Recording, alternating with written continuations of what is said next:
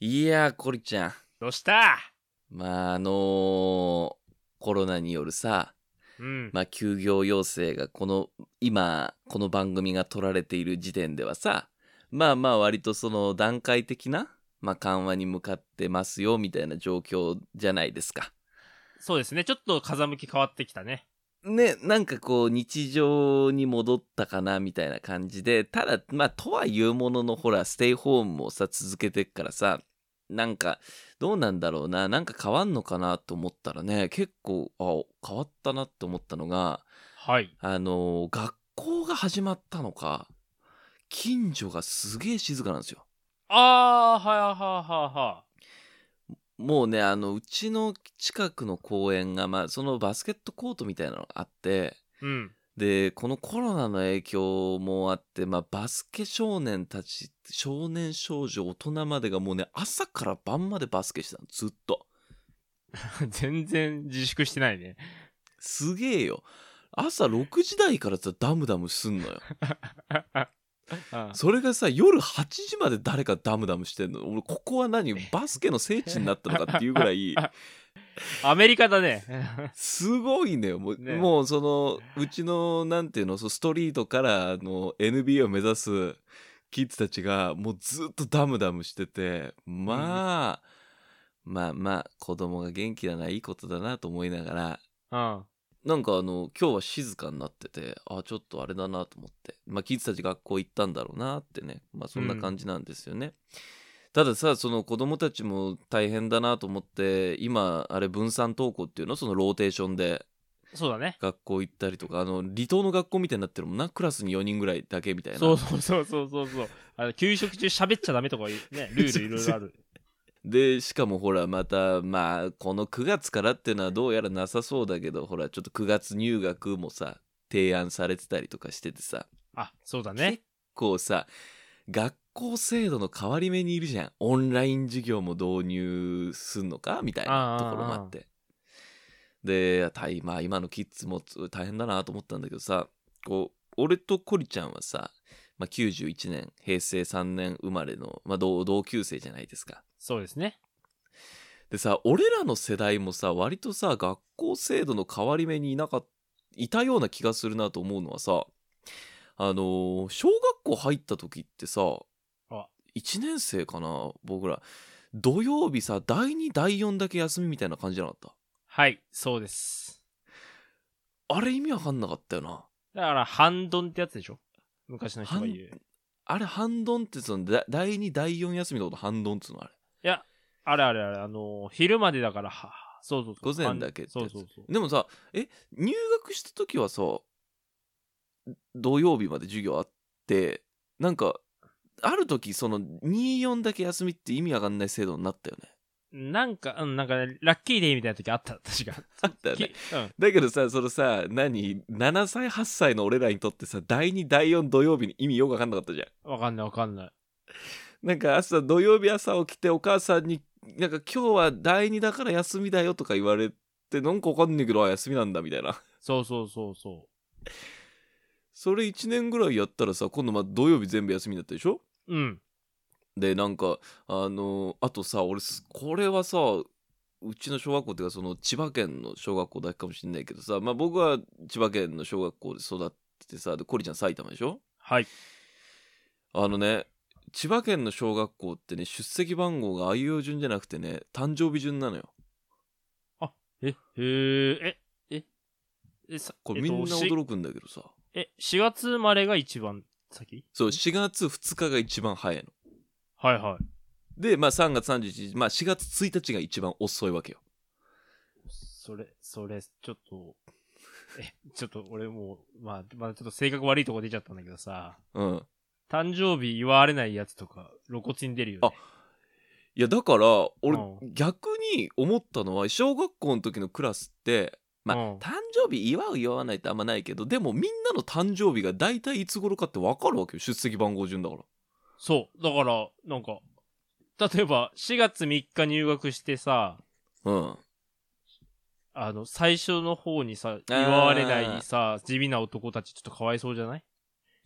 これがねこいちゃん違うんすよえ4月生まれっていうのはもう憧れの的なんですよ誕生日が早いっていうのはあ、そうなのそうなんですよだから俺それ知らなくて俺4月生まれなんだけどうん。で出席番号も1番だったんだけどうんなんかその何4月生まれがすごいみたいなのがその千葉の学校以外にはないっていうのを聞いて衝撃だったよね4 4月生まれ。れやっぱすげえからだから俺転校生が入ってくる時に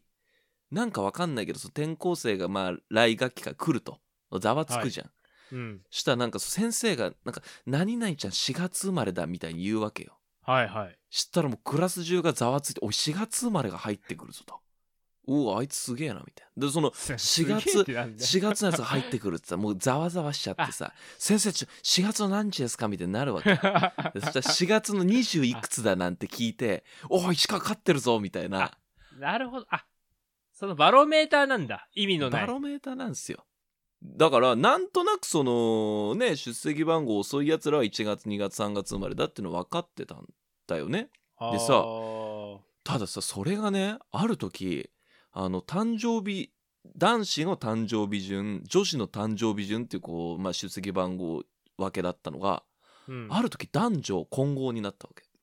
ほうそうすると今まで女子で、えー誕生日が早かった山田がそのなんていうの女子で早いけど出席番号で223番だった山田が2番とかに上がってくるわけよあ、そうだね。う急遽ん。うん。でそそれでさもうざわつくじゃんでそした らその翌年今度。度はあいうえお順に変わったのよあそしたらあの俺と4月生まれで肩を並べてた山田持田がもうどんどん下がるわけねあ。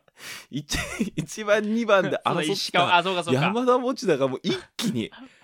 あんなエース格だったやつらがどんどん下がってくんだけ ど石川だけは変わんねえっつってあ、す、すごい。エースだ。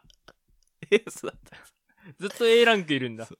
そしたらなんかそのよくわか今まで地味だった多分10月ぐらい生まれの青木がなんかもう上位とか入ってきちゃってよもろしくとか言っうてくるん大だ変。よ お前みたいな雑魚がみたいな、そういう感じだったのを最近思い出して多分ほらあいうえお順にした方がいいとかさあとそのまあ男子が先女子が先っていうのはやめようみたいなのが多分あったんだろうね男ああ女そ混うだね合にもしましょうっていうなんかでもその大人たちは良かれと思ってそのねやった制度の変更うん。いやもうこっちは大変だった山田持田があんなに下がってったのはもう見てらんなかったよ。 だってずっとバカにしてたんだも んな。 え、多分山田持田は多分いじめられてるよね。 一回ね、あの、一回あの隠せね、るよ上からね、下の奴らをバカにしてた奴らだもんね。いや本当にだからもう一番そのねあの厳しい状況ではあるよね。ああえー落ちぶれ貴族みたいな感じだからね。いやだからそういうなんかあのー大人たちのね制度の仕組みによってもう子供たちは非常に迷惑するというか振り回されるのは子供だなっていうことをねコロナのごたごたを見ながらああ俺もあったなって考えた1週間でしたね。いや、全然違えけどな、レベルが。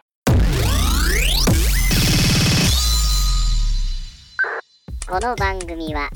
平成という時代から未だにいまいち抜け出せていないラジオ DJ と放送作家の男2人が令和での生き方を考える会議の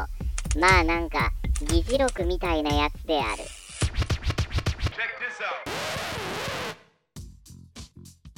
さあ令和の作戦会議 DJ の俊一郎とコリちゃんです。お願いします。よろしくお願いします。お願いします。まあ、この番組ではさまざまな、えー令和の時代を生き抜くためのこう情報ゲット C の会議をしていくという趣旨になっております。まあ、今週で、えー、と4回目と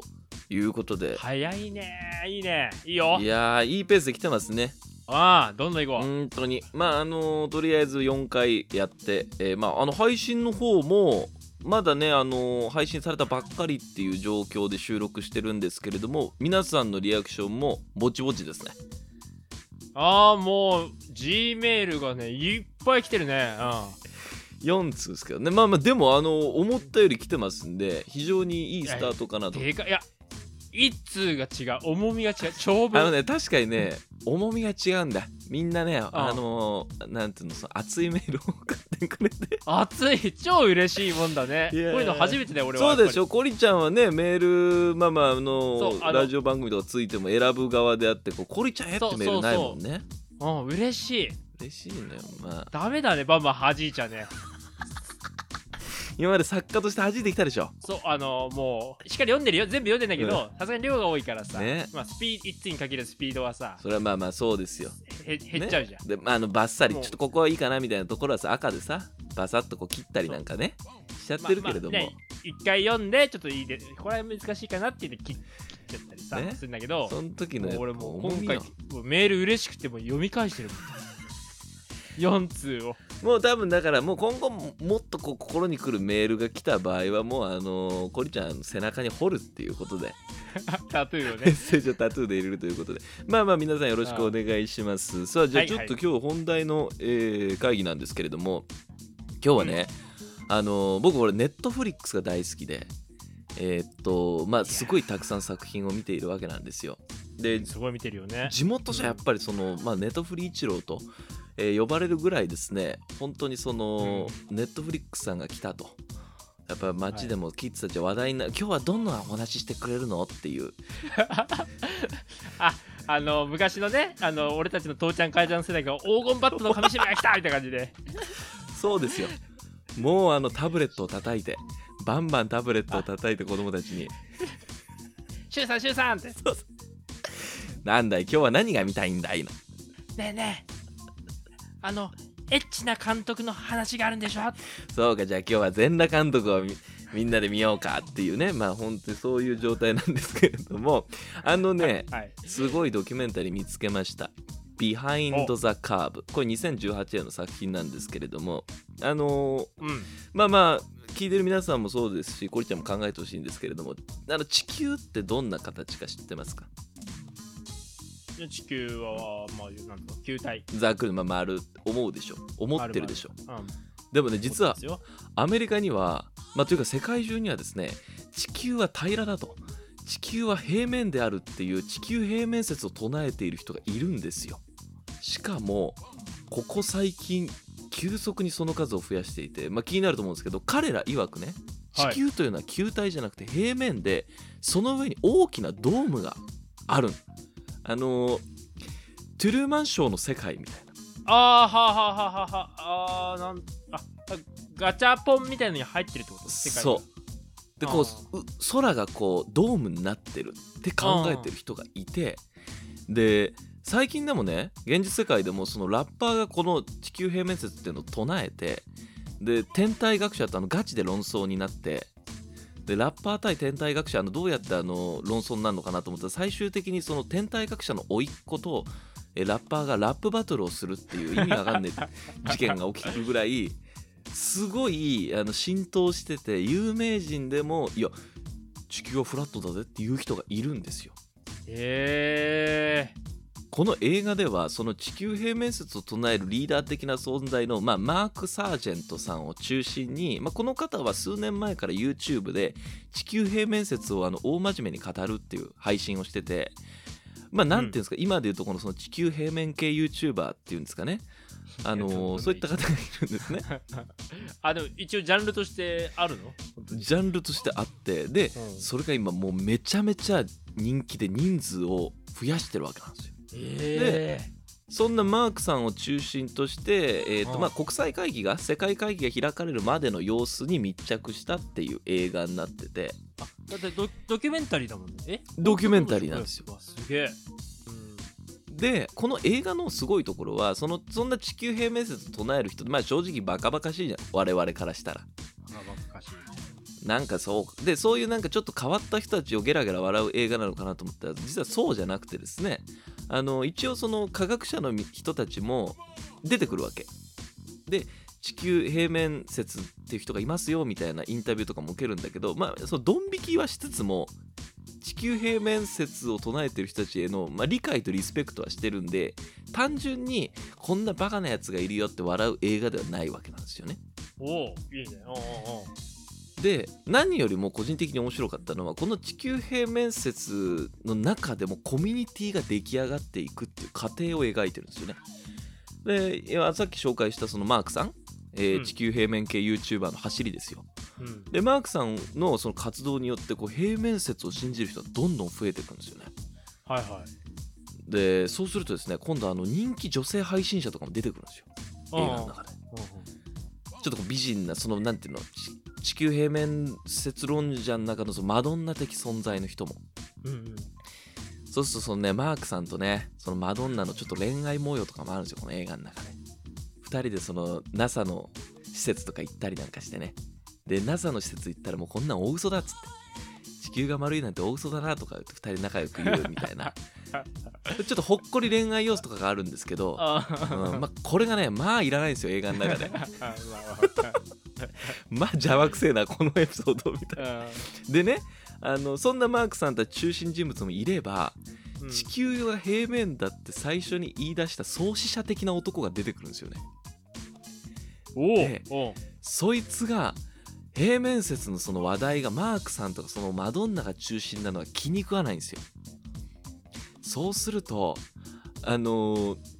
今までマークさんとかいろんな人たちはそのなんで科学者とか NASA とか政府は陰謀で地球は丸いって我々に教えてるんだって言ってたのねうんうん。だけど今度はそのマークさんとかマドンナたちが地球平面論者のその創始者敵サイドのやつらからマークとかあいつら CIA の手先だとかお政府の回しもんだみたいななんかあの内紛がどんどん起きてくっていうえ同じ地球平面説を唱えてるやつらの中でも内紛がどんどん起きてくっていうところがちょっと面白くてえ。うん。さらに面白いのが地球平面説を唱える中でいやこれは絶対に地球は平面だ実際に実験をしようじゃないかっていう派閥も出てくるんですよああ。その科学的に検証。そう科学者タイプの知的なやつらが出てくるんだよやばいやばいやっちゃダメだよそれ。絶。対地球は平らだからうん。で200万円のマシンとかで実験するわけレーザーとか使ったりなんかしてう。だけどね地球ちょっと丸いなこれっていうんうわ。あーあ。ちょっと切ねえなそれは。だけどこの人たち面白いのは地球は平面だって信じてるからうん。うんいや。待てよともっとしっかり調査をすれば平面だっていう証拠は出てくるはずだっていう考えになるんですよね映画の最後にレーザーを使った実験で地球が丸いのか平面なのかをもうこれで決着だって言って精密に測るんですよしたら衝撃の実験結果が出て、あまあ、映画の幕は閉じるという地球は丸いのか平らなのかどっちなんだっていうのを最後にまあ待っているというとんでもない映画でしたねあー。しゅんさんしゅんさん。次いつ来んのこの町に。しゅんさん。いやーほんと子供たちよもうねだからねその令和キッズたちも言いたいけれど、まあ、この映画確かにそのち、まあ、地球平面論者たちのそのなんかコミュニティとかこういうエピソードが面白いっていうのもあるんだけど、はいはないんか感じたこととしてはやっぱり現代社会こう無限に情報あるじゃんうん。だからいい部分だけ取り出して都合のいいように解釈するのは簡単なんだけれどもうん。そのそれを信じることがアイデンティティになっちゃうっていう人たちも出てくるわけねもうねあーもう私は平面説を信じて救われましたみたいなそういう人も出てきちゃってまあその辺ちょっと危険だなっていうことうんだけどこの映画に出てくる人たちはそんな攻撃性があるわけでもないし、うんうんどこかちょっとほっこりする部分とか一生懸命地球は平面だって証明しようと実験する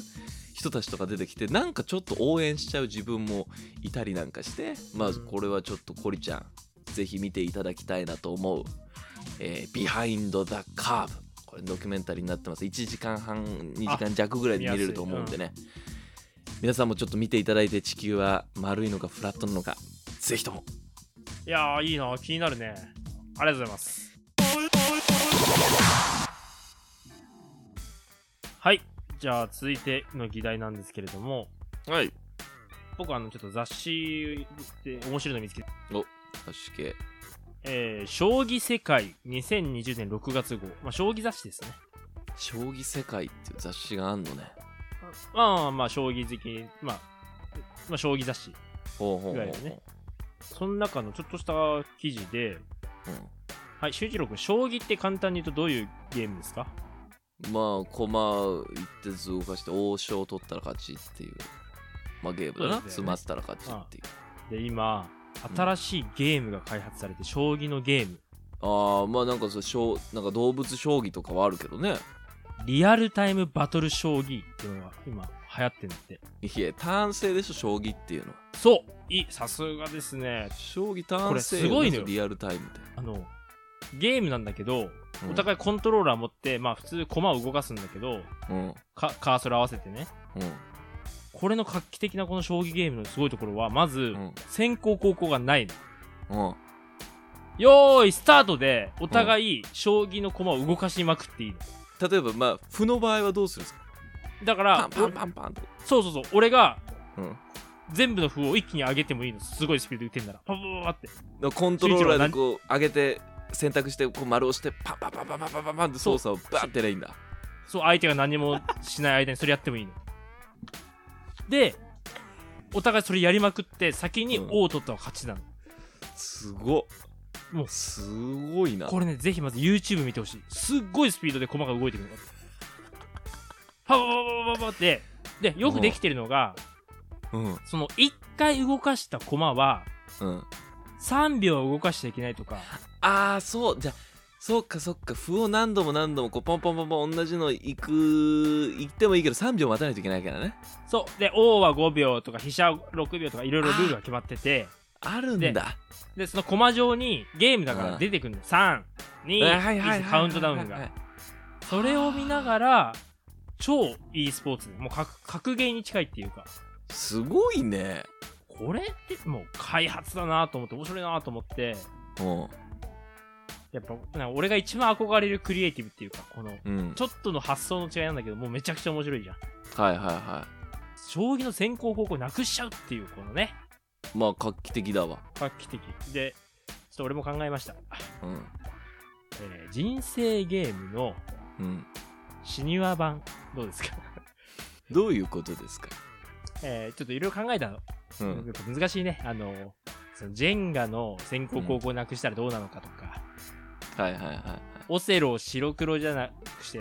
えー10色にしたらどうなるかとか、考えいたの。あやっぱーね、やっぱルールとして成立しなくて、あーそうなんだやっぱでなかなかちょっとね、この場に持ってくるまでになんなかったね、頭の中で。りうんで、最後ちょっと浮かんだのが、人生ゲームのシニア版はいけんじゃないかと。シニア版っておーこれ僕はあのやっぱ人生ゲームって結婚して子供産んで職業ついてっていう全部の人生じゃないそうね全人生うんそうで俺が提案したいのは、うん最初の時点で65歳スタートってこと、うーわもうあれだ前期高齢者スタートだ そうそうそ前期後期しかないんだねううででスタートして駒がんうん結構切ない今の日本の現代の少子高齢化とか年金問題とかあーが核家族とかそういうマスそう息子の嫁さんに悪口言われるとか、 2マス戻るとかそういうニュアンス戻るとかうん、あそういう、なんか、シニア問題がマスにあったら、だからあ結構話題になるんじゃないかなと思って、どうこれ、 ちょっと、いいねいまいち。人生人生ゲーム令和版ならぬ人生ゲームシニア版ねそう、シニア版、あとアルバイト版。あーアルバイあのバイだから結構バイトリーダーになるは相当相当上だよなもうなんか、人生ゲームちょっとやっぱ、あのマス上で人生全部語ろうとするから、ちょっと大雑把じゃない確かに確かにあの、新婚期間短かったりとか。でも、アルバイトだけであのね、ボードを全部埋めようとした充ら、実だわそうそうそう。なるほどね確かにそういうゲームに一工夫ねなんか、なかった石川、なんか、昔、俺これ開発したんだってやつ。俺でもさちょっとさ今さそうさっきの将棋の話で思い出したけどさ昔さコリちゃんとさ将棋やったことあるけどさうん。あのさ将棋ってまあ将棋って言われば戦疑似戦争なわけじゃん。でさ、最初の夫人がさお互い一緒っておかしくねって言ってさあのー駒をさそのなんていうのあの真ん中のところにティッシュ箱足してさ相手の夫人見えないようにしてさふ夫人は最初からさ自由なもんだろうって言ってさ自由に夫人さあや組っんでからたさ将棋やったことあるよね あったと、あの、キングダムみたいに、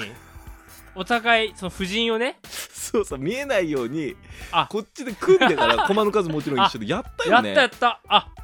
なるほど、それって、あ、新しい。なんかさ一回やってさ結局さなんか全然さ俺もコリちゃんもさ配置が悪すぎてさあのまともに駒が動かせねえっていう喧嘩で終わったそようそうね全員あのぎゅうぎゅうにあのみんな駒たちが生き生きしないんだよね邪魔してんだよなちょっとそう囲みそうすぎあるのディフェンス重視しすぎたの駒が渋滞するっていうそうそうそうそうもうなんかあの初手穴熊みたいなさそういうさだからあの結局あの夫人が一番あの ね一番面白い形なんだってなったけうんよどくできて一んね回やったよね戦争戦争はこういうもんだっつってそうそうそうあ俺子供の時ねこれ俺これ学校に流行らせたんだけど、あっち向いてホイホイそれも俺コリちゃんコリちゃんに教えてもらったことあるよあっち向いてホイを2回にするだけで戦略がレベチってより深みが増すじゃんけん勝った方が2回攻撃できるっていうあっち向いてホイホイっていう上下に行く右左右右上右かもしれないしね、うん、上右行くし、一回上でちょっとね、フェイントかけといて、もう一回上とかね、ああなるほどってねいうね。そう、だからまあ、令和はちょっとね、はいあの、まあ、今年、当たり前を崩していきたいなと。ああプラスアルファつけてうん。根本変えていくとそれってなんか考えられる気がするかなと思って。ちょなるほどねちょっとうんっとだからいつかね、この番組からでもちょっとボードゲーム開発しようよ。そうねボードゲーム開発してあの、これね夢よ。みんなに高値で買ってもらおうそう。 まずね、4人は買ってくれることが分かったから。もうメール送った4人返そうなの絶対買わされるってはい。っていうね、まあちょっとあの、新しい面白いゲームを紹介しました。はいこの番組聞くとご飯が進むんだよな令和の作戦会議ということであっという間に会議もお開きのお時間ですいやいや、ちょっと待ってください。何今の何ですかなんか流れたけど。今のはあのうちの番組の、えー僕が作りましたジングルですねえー、すっとんきょうなジングルをいくつか用意しましたんですごいね、ええネットフリックス見てジングル作って、もうやってることもすごいよ。もう僕の周りの素人捕まえてズームで声取ってうん無理やり言わせてジングル作るってあの、えー騙してジングル作るっていうね、えーやってますからねあ、騙しそうて。これちょっとレパートリー結構あるんでその辺あの皆さんも楽しんでいただければなと思いますさあそしてコリちゃん、えーメッセージのはい方はいですよ、ちょっと最後紹介していいですかねあ紹介しよう、うんえーまあ会議ネームゴンさんありがとうございますありがとうございます。えー俊一郎さんコリちゃんはじめまして、えー令和の時代についていけない昭和世代40代のおじさんですまあこういう方もやっぱ聞いてあ嬉しい一生懸命僕らと一緒に勉強していくわけなんですよいいね。先輩が。うんツイッターから番組を知って、えーシャープ1に聞かせていただきました。これからも、えーぜひとも続けてほしいです。応援しています。えー令和の作戦会議なんですがあえて昭和食堂を特集したり昭和居酒屋を紹介したりと令和な人たちの中であえて昭和平成の時代を紹介してみるというコーナーはいかがでしょうかというねあの、まあ、番組ステッカーもぜひとも実現したらお待ちしておりますという素敵なメッセージ来てますよ。あアイディーアもアイいデたアもだいいてただいて。 すごい。でも、嬉しいね。でも、普通にこうやって来んだもんね。そうですよ来るんでこう生身の人間が聞いてるとですねなんか、あの、生々しいわ。生々しいって感想何勝手にこうやって始めた番組がさどっかのさ、40代のおじさんが聞いてさ、G メールポチポチ打ってさいやもっと言い方あんだろアイデアをさ提案してきもってとさ言い方あんだろうがよありがたいってことねこうやっていやありがたいいやちょっといいねなんかいや嬉しい本当にこうなんか社会とのつながりを感じるというかね普段のラジオ番組もねもちろんメッセージすごくありがたいんだけれどもなんかこうやって本当に勝手に始めた番組だとよりありがたみを感じますねなんか手作り感うがん半端ないから、嬉しいいや本当に皆さんからのメッセージがあの唯一のモチベーションになりますからねぜひとも、えーメールに関しては、えー令和の作戦アットマーク gmail.com こちらまでお送りくださいツイッターから DM でもいいのでねあのツイッターフォロワー無事15人超えましたんでイエ次はーイ30人を目標に頑張っていきたいと思います さあということで、はい、えーちょっと長くなってしまいましたこの辺で会議は終了ですまた次も聞いてねバイバーイバイバーイ